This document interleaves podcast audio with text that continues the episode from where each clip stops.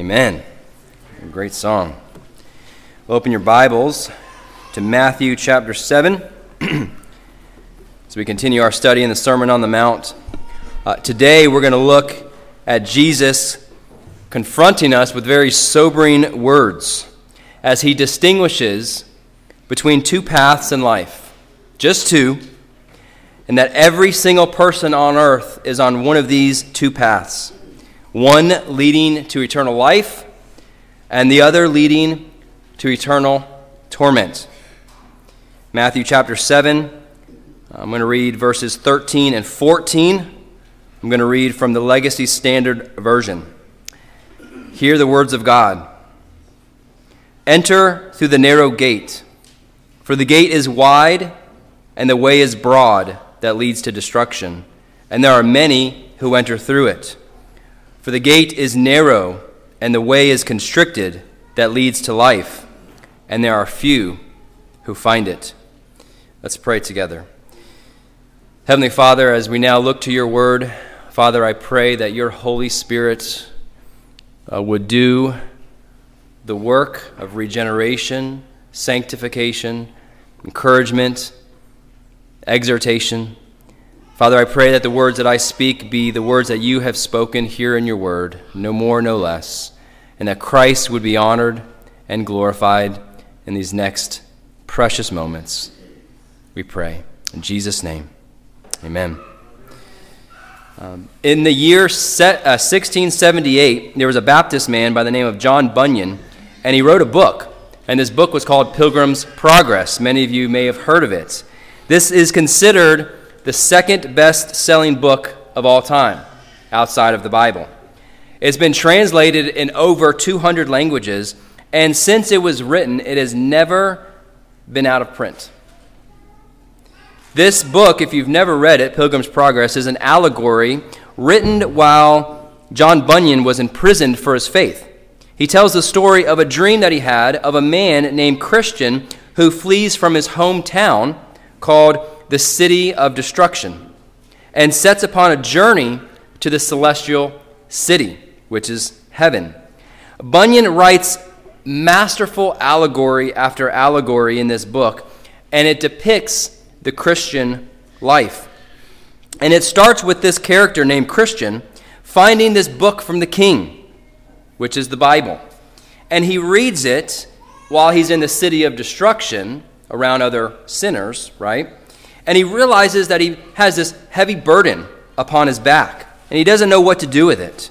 And then he realizes that the city where he lived was going to be destroyed. Well, he would read this book and he would weep in despair, not knowing what to do. Meanwhile, he would be ridiculed and mocked by his friends and even his own family. But he knew the truth. But he would weep, he would read it because he didn't know what to do. He knew he was in the city of destruction where it's depicting God's wrath was coming. He knew he had this burden on his back. He didn't know how to get rid of it. Until a man by the name of Evangelist comes and tells him what to do. And Christian says, I believe all this. What do I do? And Evangelist says, You must flee. You must flee from the wrath to come. And Christian asks, Where do I go? And evangelist points and says, Do you see the wicket gate? Run straight towards it and do not look back. When you get there, knock and it will be told what to do. So, Christian, knowing the truth, flees the city of destruction while his friends family and coworkers are all snickering and mocking him as he is running with this huge burden on his back. Well, after a few trials and some wrong turns, he, he finally gets to the wicket gate and he knocks on it. There's a sign that says, Knock, and it will be opened to you. Y'all that were here last week, that was our passage. Ask, seek, knock. But when he knocks, there's no answer. So he knocks again. Nothing. He keeps knocking now, crying out. He says, May I enter here? Will he within open to worthless me, though I have been an undeserving rebel? Then I, should fa- I shall not fail to sing his lasting praise on high. And he keeps knocking. Finally, the door opens. And it's a man, his name is Goodwill, who represents Jesus Christ. Goodwill shows Christian the narrow way, and thus Christian begins his journey to the celestial city, which is heaven. This allegory of the wicket gate beautifully illustrates our passage today. As a matter of fact, the entire book, Pilgrim's Progress, illustrates our passage today. Christian in this book would need to stay on the narrow way if he were to make it to the celestial city. He would often come across what looks like an easier way off the narrow path, and he would go that way to his own mistake, and the good king would discipline him with hardships, even injuries, to bring him back to the narrow way. Our text today brings us face to face with the two and only two paths that all of mankind who have ever lived and are living today are on. For a fuller understanding of this text, however, especially for those who are new, newer to our ministry, I want to briefly remind you of the context of the passage because it'll help us have a deeper and fuller understanding of these two verses.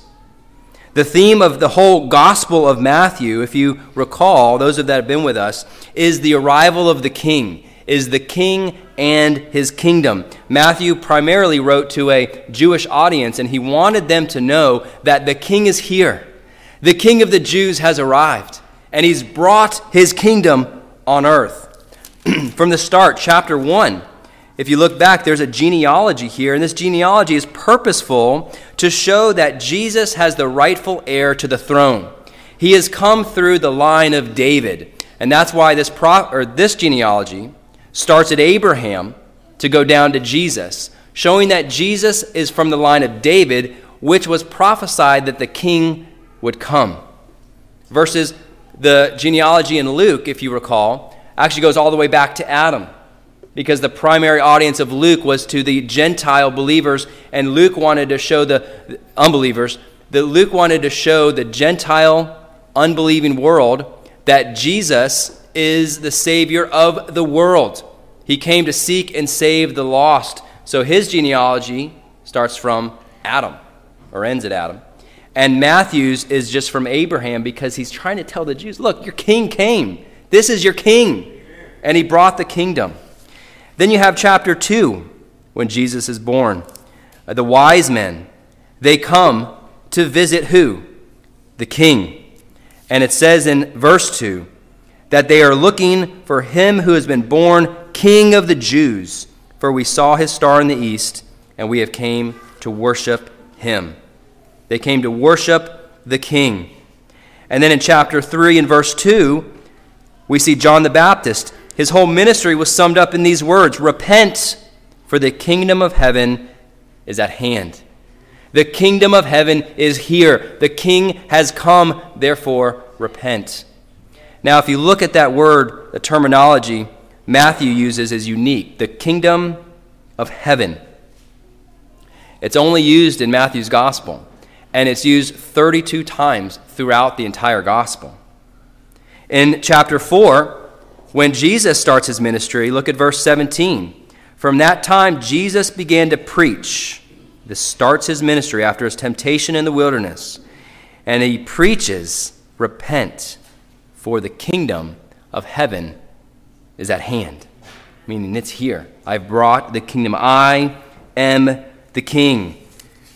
And then in the same chapter, verse 23, it says that Jesus was going throughout Galilee, teaching in their synagogues and proclaiming the what? The gospel of the kingdom. Gospel there is the good news. Wait a second. Jesus hadn't died yet and rose again. Thought that was the good news. He was bringing the good news that the king has arrived. The king is here and the kingdom is here. Therefore, repent and believe. This is good news. So, the theme we have in all of Matthew is the king and his kingdom. It's woven throughout the entire gospel. Uh, we won't turn there, but if you look at the parables in, in Matthew chapter 13, all the parables that Jesus gives are about this king and his kingdom. Who is in the kingdom and who is out of the kingdom. Each parable begins with this the kingdom of heaven is like. And then he describes it. And he describes who's in the kingdom and who's out of the kingdom. It's the parable of the soils. Which one had the good fruit? Which one was actually saved? You had the tares among the wheat. Again, you had who's in the kingdom, the wheat, who's not in the kingdom, the tares or, or the weeds. Then you have the mustard seed, which depicted the growth of Christ's kingdom, that the kingdom of heaven would be like a mustard seed. Or like the next parable is like leaven, which a little bit of leaven, yeast, leavens the whole loaf. Well, the mustard seed, he says how small it is, the smallest of the garden, but grows into this huge tree. He's depicting the growth of the gospel that has started out with a mustard seed, with these 12 apostles in this little place in the ancient Near East. And guess what? Have we seen the growth of the gospel throughout the entire world? We see Christians among all the nations, uh, all throughout the world. And this is Christ describing his kingdom. It's here. And guess what? It starts small with these 12 knucklehead disciples. And it's going to grow throughout the entire world, it's going to permeate the entire world.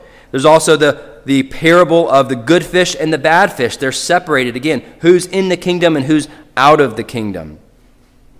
And so when we come to chapter 5, the Sermon on the Mount, chapters 5, 6, and 7, the major theme of this sermon is the same thing it's the king and his kingdom. Jesus came as a king to establish his kingdom.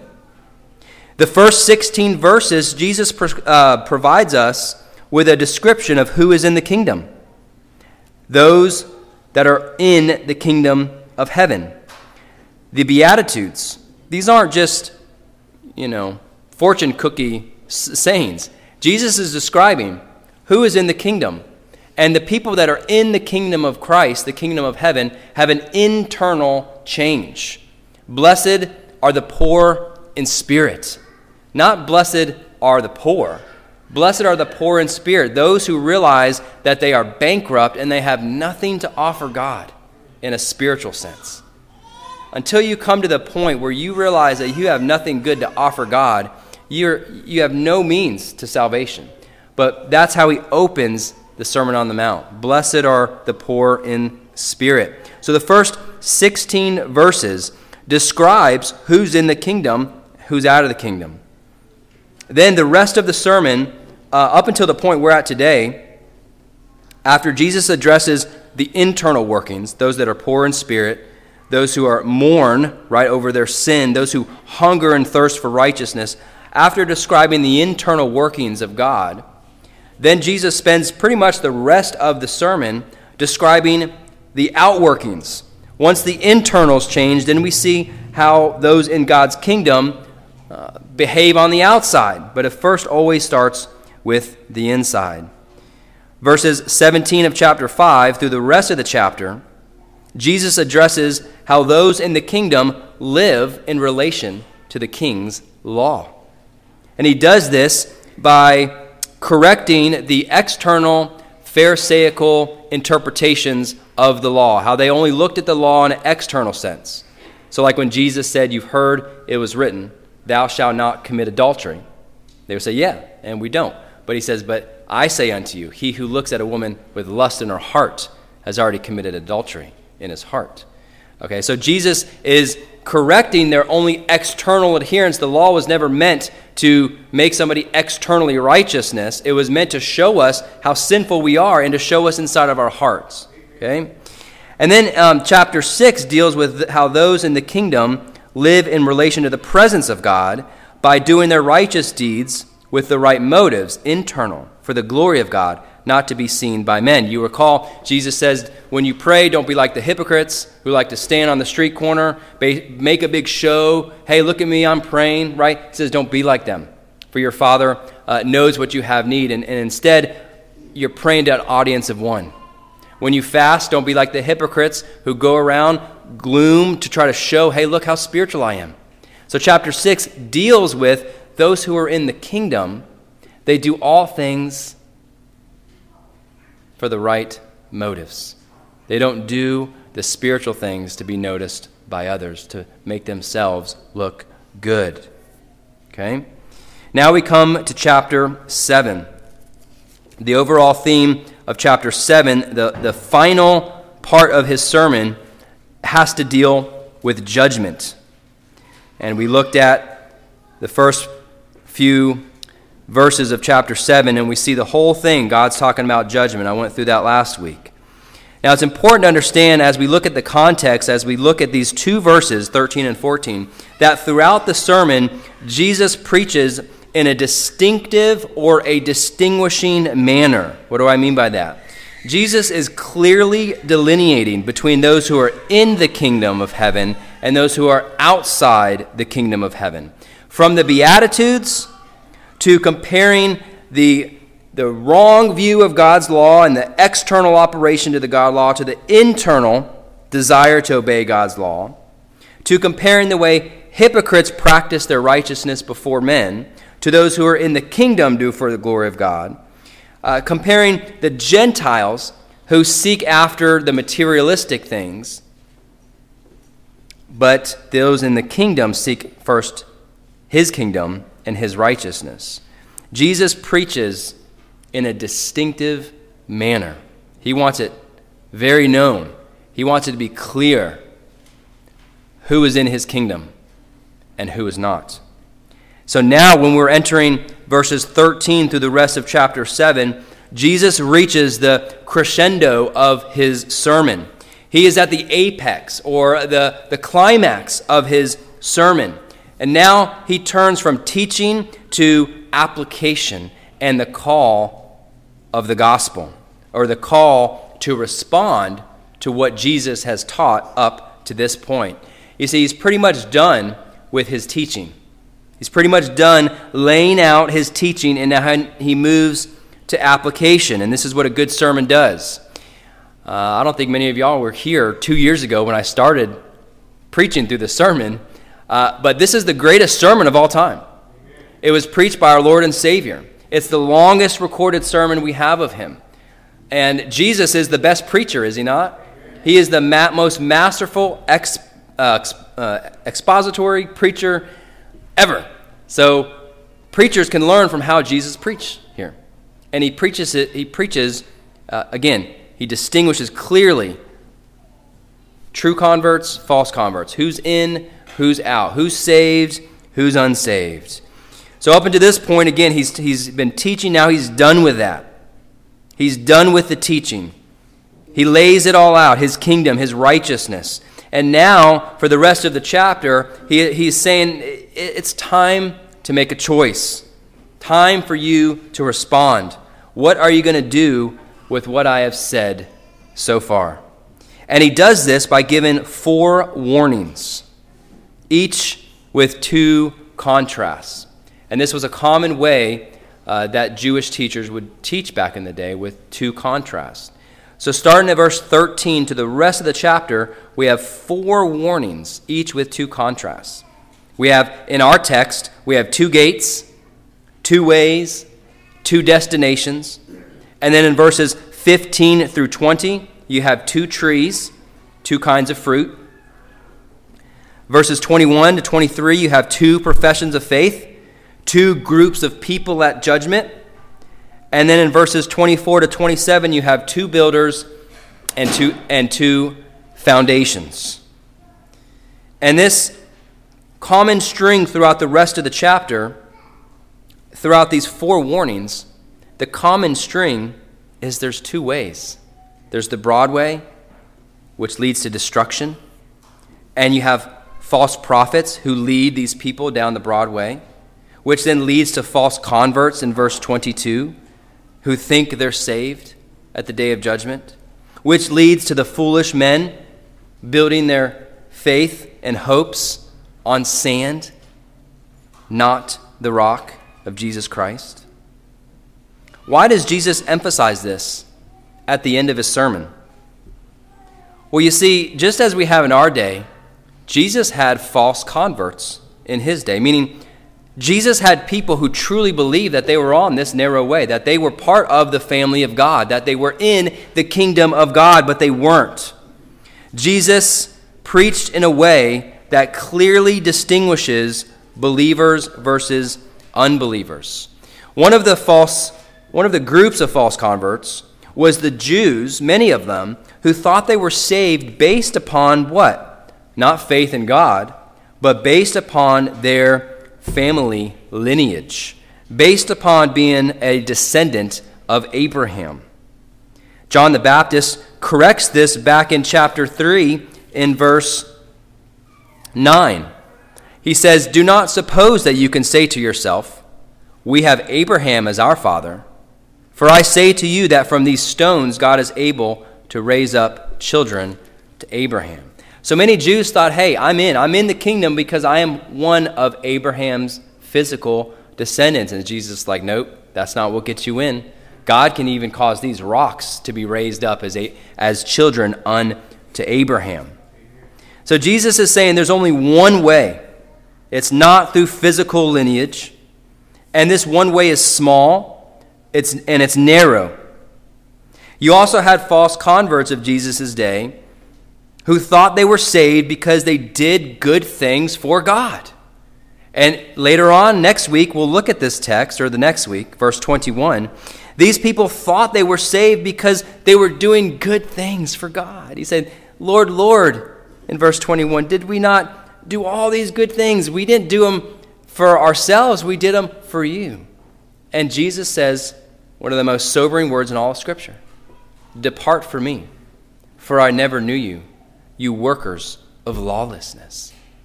You had false converts back in Jesus' day doing things for God. So Jesus wants to be clear who's in, who's out. You also had others, false teachers, who were leading people down the false way. Well, we see the same problem today with false converts and false teachers. People believing that they will go to heaven based upon the wrong thing. There's some that believe that they're going to go to heaven based upon their physical heritage or their physical upbringing. I've done many witnessing in my day, and, and being here in the South, oftentimes I get, you know, yeah, I believe I'm going to heaven. Oh, yeah, what are you basing that, that on? Well, you know, I, my daddy was a preacher. Uh, I grew up in church, you know. And then you start to peel back the layers and you realize, well, uh, they have no love for Christ, no love for His Word. They're living just like the, the world. They're putting their faith, many of them, put their faith in being in a Christian home. And that is not the narrow way, the narrow gate. Or people believe that there's more than one way to heaven, and, and they're trusting in their own goodness, trusting in their own works to get them into heaven. They may even believe in God. But where are they putting their faith? They're putting their faith in their good works, or putting their faith in their baptism putting their faith uh, in saying the sinner's prayer when they were five. But salvation, as we see, is only by faith, not in a sinner's prayer or baptism, but is faith in Christ and Christ alone.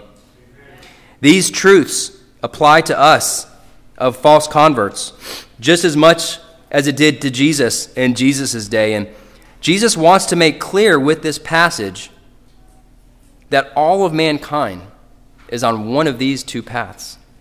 There's no in between, friends. There's no neutrality. There's no other way. Everyone is on one of these two paths. So, with that background and with that context, let's dive in to the passage. It says, Enter through the narrow gate, for the gate is wide and the way is broad that leads to destruction and there are many who enter through it. For the gate is narrow and the way is constricted that leads to life, and there are few who find it. The first thing I want to show you with this passage is that because the Christian life is distinctively unique, we must settle in our minds to be hated by the world.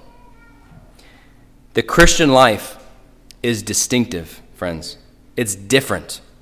Notice in the text how Jesus draws a contrast between these two ways. He says, The gate is wide and the way is broad that leads to destruction, and many are on it. But the way that leads to eternal life is through a narrow gate. Not just the narrow gate, but the way, the whole path is constricted, it's narrow. Now, that word in verse 14, if you look at your text, the gate is narrow, your version might say small. The way is constricted, or your version might say the way is hard, or the way is uh, narrow, or the way is, um, um, I said constricted, yeah. That leads to life. Now, that word describing the way that leads to life uh, is translated hard. Oh, difficult. That was what I was looking for. New King James says difficult. Okay? The word is different from that in verse 13. If you look at where it says the gate is narrow in verse 13, some translation then uses that same word narrow to say the way is narrow. But that word in verse 14 to describe the narrow way or the constricted way has the idea of being pressed and constricted and, and, and small, but it also carries the idea of hardships, being pressed in all around you. Matter of fact, this word is often translated in the New Testament as afflicted or troubled or even tribulation. And in the Old Testament, where they translated from Hebrew to Greek, that same word, which was what the Old Testament that Jesus used in his day, that same word is translated often as oppressed. So you could say, the gate is, the gate is narrow and the way is afflict, afflicted or troubled or has tribulation uh, or oppressed even. So the meaning, the way, uh, meaning the way of life for the believer is marked. Listen, it's marked by affliction, tribulation, oftentimes oppression, or even persecution. And this fits in with the rest of the scripture, does it not? The idea of the way that the Christian lives is a life where there is joy, there's peace, uh, there's all those spiritual blessings, but also there's tribulation. Jesus said himself in John 16 33. Uh, he said, In this world you will have what? Tribulation, but be of good cheer. I have overcome the world. In Acts 14, after being stoned almost to death, Paul returns to Iconium where the Jews came from to stone him. And it says in Acts 14, verse 22, that he was strengthening the, uh, the souls of the disciples, encouraging them to continue in the faith, and saying, Through many tribulations we must enter the kingdom of God. Paul also said in 1 Thessalonians 3 4, For indeed, he says, when we were with you, we kept telling you over and over in advance that we were going to suffer affliction. Now, that word is the same word in our text.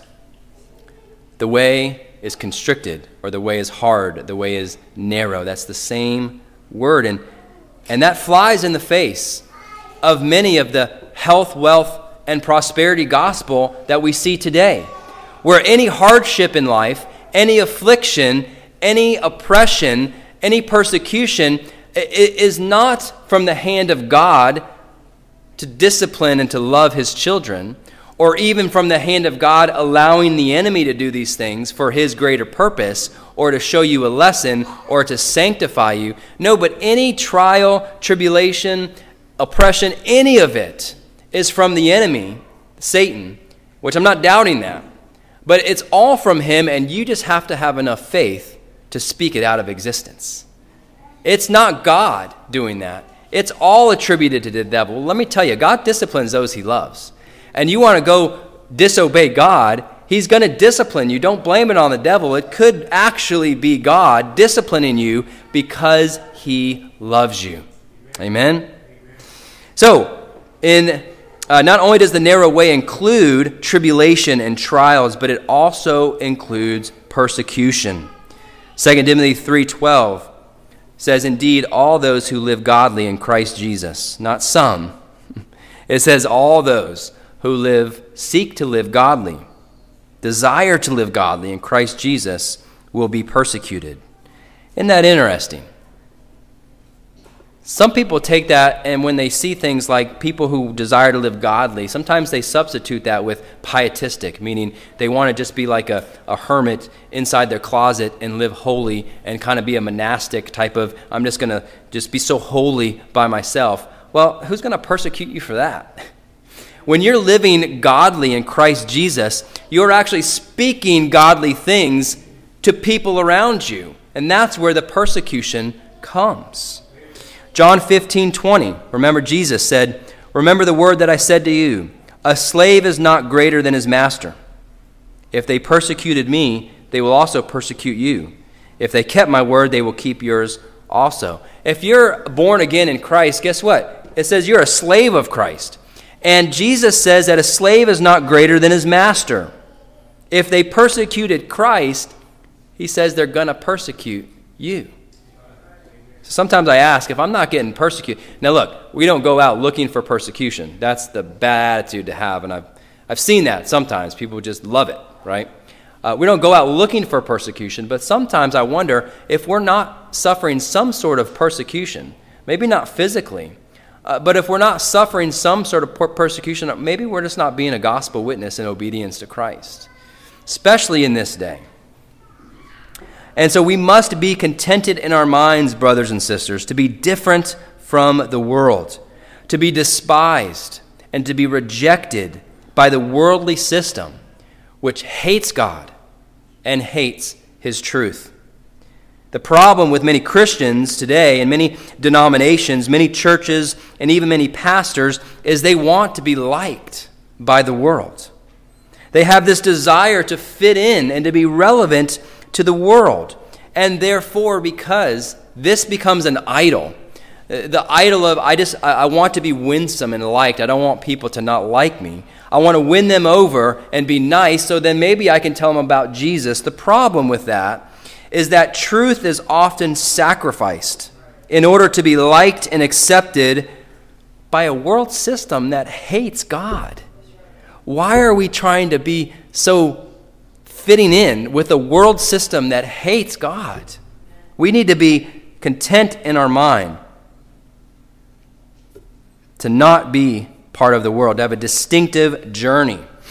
and we also must be contented in our mind to be rejected not just from the God hating world, but from many of the Christian circles who profess Christianity, who profess that they're on the narrow way, who claim to be in the kingdom, but then condemn you for not being nice, or condemn you for being too extreme, or condemn you for being legalistic, right? You have a certain standard. I believe this is holiness. Oh, you're just legalistic, right? Or you're not being winsome enough. I, that word winsome I hear all the time. we got to be winsome. Uh, no, they hate God and we need to give them the truth in love. Yeah, we can absolutely, in a sense, be winsome by giving them truth in love. Amen. But the, the narrative for many Christians are we need to be winsome, and that usually means, you know, don't confront the truth, don't confront culture with the truth. You know, just kind of be quiet and let them do what they want to do. But you are different. You've been set apart, friends. You're not like the world. 1 Peter 2 and verse 9, the Apostle Peter says, But you are a chosen race, a royal priesthood, a holy nation, a people for God's own possession. He uses Old Testament Israel language, how he chose Israel to be his possession. He's now applying that to, to Christians. You are his chosen race. And why? The verse says it so that you may proclaim the excellencies of him who has called you out of darkness into his marvelous light. We are not to try to be friends with the world. We are on a different journey. We need to be okay with that. And instead of conforming ourselves to the broad way which leads to destruction, the worldly way, we need to learn to be transformed by the renewing of our minds. Romans 12, verse 2.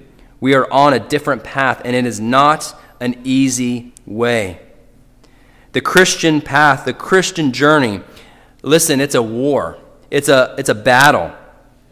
We can never sleep, friends. We can never slumber because the enemy is seeking to destroy you. Did you know that? If you are in Christ, he's seeking to destroy your walk, he's seeking to destroy your family, your marriage, your relationships. As I told the members today, the enemy is seeking to destroy this church a church that stands for truth and won't compromise to the whims of the world. So we can never sleep, we can never slumber.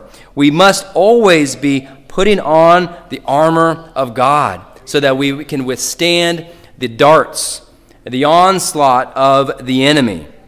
So that is the distinction between those who are on the narrow way that leads to life, the constricted, the hard way, versus those who are on the broad way. And we need, uh, we just need to make up our minds now that we're not going to fit in with the world. We're on a different journey. However, this brings me to my next point.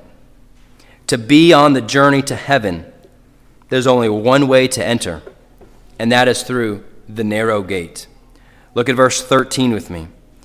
Jesus says, Enter through the narrow gate. This is a command, my friends. Before you can be on the narrow way that leads to life, you first must come by way of the narrow gate. And that word means small, it's narrow. Listen to me. Only one may enter at a time. Only one. Now, children, I want you to listen to me. This is for you. You must enter through the narrow gate by yourself. Your parents can't do it for you. Children, your parents have already gone through the narrow gate. They're on the way, and they're pleading for you to come with them. They're saying, Come, but listen, this narrow, small gate, children, only one person enters at a time. And you want to ask yourself, Am I trusting in my family home? Am I trusting in my Christian home? Do I, do I believe I'm going to heaven because my parents are going to heaven? Or have you yourself entered the narrow way? You must do it. Your parents, they can help you, they can encourage you, they can plead with you, but children, you must enter it on your own. The parallel passage in Luke 13 24, Jesus says, Strive to enter through the narrow door. S- similar illustration, he uses the word strive. This word in the Greek language means to labor, that there's some effort into it. You are striving. It's like when Christian was knocking on the door and no answer, he didn't give up. The passage we looked at last week in verse 7 is a perpetual knocking. It's those who are the knocking ones, it will be open to you. So God doesn't want you to just, ah, let me give a little knock. Eh, okay, no one's coming. I'm going to go back to my old ways. No, He wants you to knock and to keep knocking. And the illustration in, uh, in Pilgrim's Progress, you know, shows us that. How he kept knocking and knocking and knocking. That's the only way to get in to the narrow way which leads to life, is through that gate. We have many professing Christians adults who, from the outside, they look like they're on the narrow way, but are imposters because they never came through the one and only way, and that's through the narrow gate. And John Bunyan illustrates this point beautifully in Pilgrim's Progress. While uh, Christian is on his journey, he's on the narrow way, he sees two men jump the wall because the, there were two walls guarding the way. He sees two men jump the wall and begin walking with him towards the celestial city. Their names was Formalist and Hypocrisy. Christian sees them and asks, Where did you come from and where are you going? They answered and said, We were born in the land of vain glory, and we're going to praise at the celestial city? Christian answered, and said, Why didn't you come through the gate which stands at the beginning of the way? Do you not know that it is written that he that comes not in by the door, but climbs some other way as a thief and a robber? They answered and said that they were told by those in their city that to go to the gate for the entrance was too far to travel, and therefore their usual way was to make a shortcut of it and to climb over the wall, which they had done. Then they go on to say, to tell Christian, what does it matter to you? All that matters is that we're in, we're on the way. They even said, Look, we plan to obey the king's laws and ordinances just like you, so there's really no difference between the two. And so they continue uh, to walk until they get to the hill of difficulty. Now remember, goodwill told Christian, You stay on that narrow path, it's, it's straight. The hill of difficulty was the narrow way.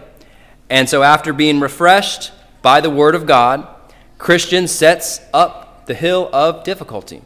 Well, formalists and hypocrisy, they look at it like, eh, that looks hard. They see two little paths going each way around the hill, and they look like, like they kind of curved around, and that maybe they would go and meet Christian at the end of the hill of difficulty. So, formalist goes one way, and hypocrisy goes the other way. Formalists and hypocrisy thought it would be too difficult to go up, and they both go off the path to their utter destruction. That's it. No longer do you see formalist and hypocrisy. And this depicts many false converts. They do not go through the narrow gate, but they come in some other way. They think they're a Christian. They act like a Christian. He even looks like a Christian to others.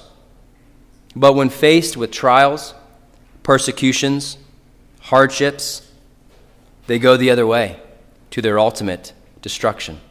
This is where you see a lot of so called Christians apostatize from their faith. Something bad happens in their life, and it leads them down a path to ultimately rejecting what they thought they once believed. Now, let me be clear. The Bible is absolutely crystal clear that once someone is born again, the Spirit has been deposited in them as a pledge, and that they will never, ever fall away from the faith. Not because they're good, because Jesus says, No one can snatch them out of my hand. And in the book of uh, one of John's epistles, uh, it says of those who left the faith, uh, the Apostle John says they went out from us because they were never among us. But they went out from us to show that they were never actually among us. So when you see people say, you know, I used to be a born again Christian, I believed, and I just got smart, and now I don't believe, they never had saving faith. They were never born again because one who is, who Christ saves, he keeps. This begs the question, though this should force us to ask the question to us Did you get on the Christian way by going through the narrow gate? Or did you jump in and just start walking? How did you get to be on the narrow way? And what is this narrow gate? Have you been there? Is that the way you started this path? Or did you come some other way and just thought Christianity was good, so I'm going to start just doing the things that these Christians do? And, oh, I'm, I'm doing what they're doing. I'm going to church. I'm reading my Bible, so I must be on the way to the celestial city. Did you come through the narrow gate? Now, this narrow gate, my friends, is Jesus Christ Himself. He said in John 10 9, I am the door. If anyone enters through me, he will be saved and will go in and out and find pasture. In John 14, 6, Jesus said, I am the way, the truth, and the life.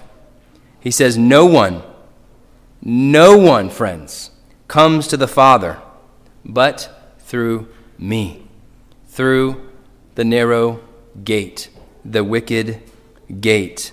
And the way to enter through the narrow gate is only through repentance and faith in Christ and Christ alone. Repentance involves godly sorrow for sin, leading one to hate it and forsake it because it is displeasing to God. Have you been through the gate? Having faith in Christ, saving faith, means believing that Jesus Christ is your only hope for salvation and putting all of your faith and all of your trust in Him alone. Have you been through the narrow gate, my friends? This is what it means to enter through that small gate. It's by grace alone, through faith alone, in Christ alone. The famous hymn, Rock of Ages, sums this up great, where it says, Not the labor of my hands can fulfill thy laws' demands. You can't get to heaven by your good works, by the things you do. It says, Could my zeal no respite know? Could my tears forever flow? All for sin could not atone. Your works, even your, uh, your tears, cannot atone for your sin. It says, Thou must save, and thou alone. Nothing in my hand I bring, simply to the cross I cling. That's the small gate. Have you been there, friends? Naked, come to thee for dress. Helpless, look to thee for grace. Foul I to the fountain fly. Wash me, Savior, or I die. That's the small gate. If you've not come through that narrow gate, friends, you are on the broad way which leads to destruction. But praise God for his grace. This broad gate, it's so wide, it includes anything and everything outside the gospel of Jesus Christ. That's anything from atheism to agnosticism to any religion that's outside the gospel of Jesus Christ. Any works based system, even good, good religions, moral religions, that have a works based system that are outside the gospel of Jesus Christ are part of this broad way, like Mormonism, like Jehovah's Witness, even the Roman Catholicism doctrine, which I grew up in. Now, I'm not saying that some Roman Catholics aren't saved. Uh, they're saved despite Roman Catholic doctrine. But the Roman Catholic doctrine is that you're saved by faith plus works. Grace plus extra merit. Through Christ plus other mediators like Mary. Okay? That is a false gospel, and those who, are, who believe that are on the broad way. Even this idea of easy, believe uh, easy believism okay, is on the broad way. This is why Paul, the apostle, was so adamant in Galatians, where he said, Even if we, or an angel from heaven should preach to you a gospel contrary to what we've preached to you, he is to be accursed, he says.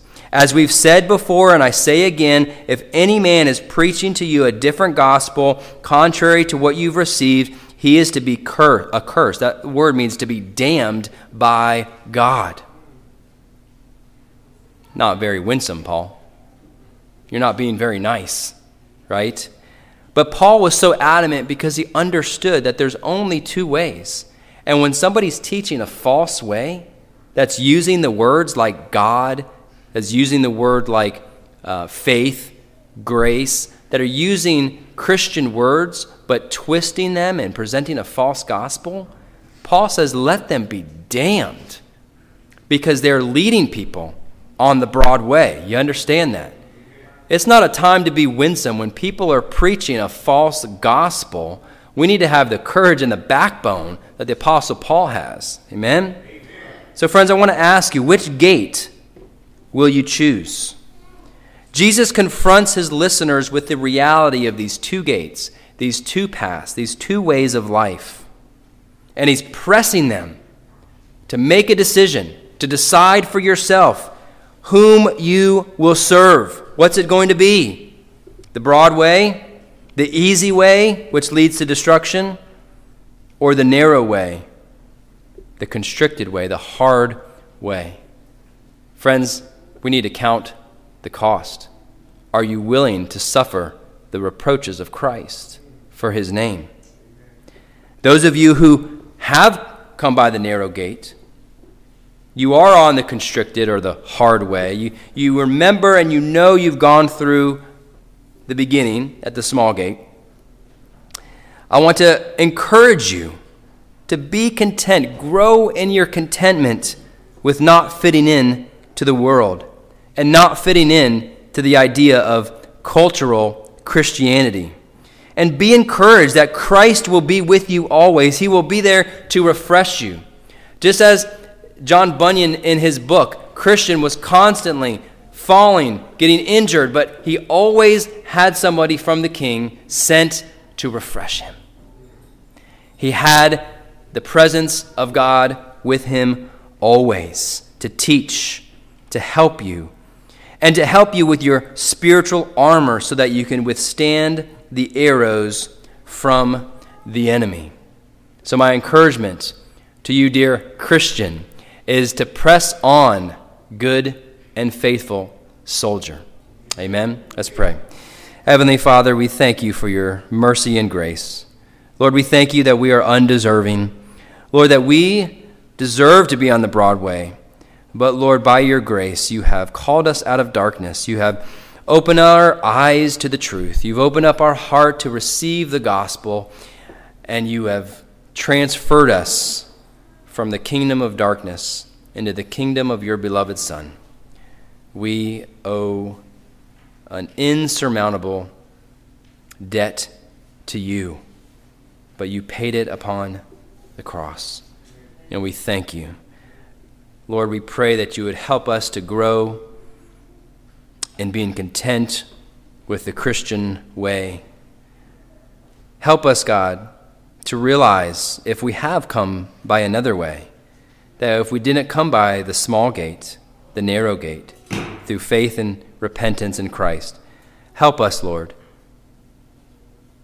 Help us to realize that, Lord, so that we can repent and call upon your name and enter the narrow way that leads to life.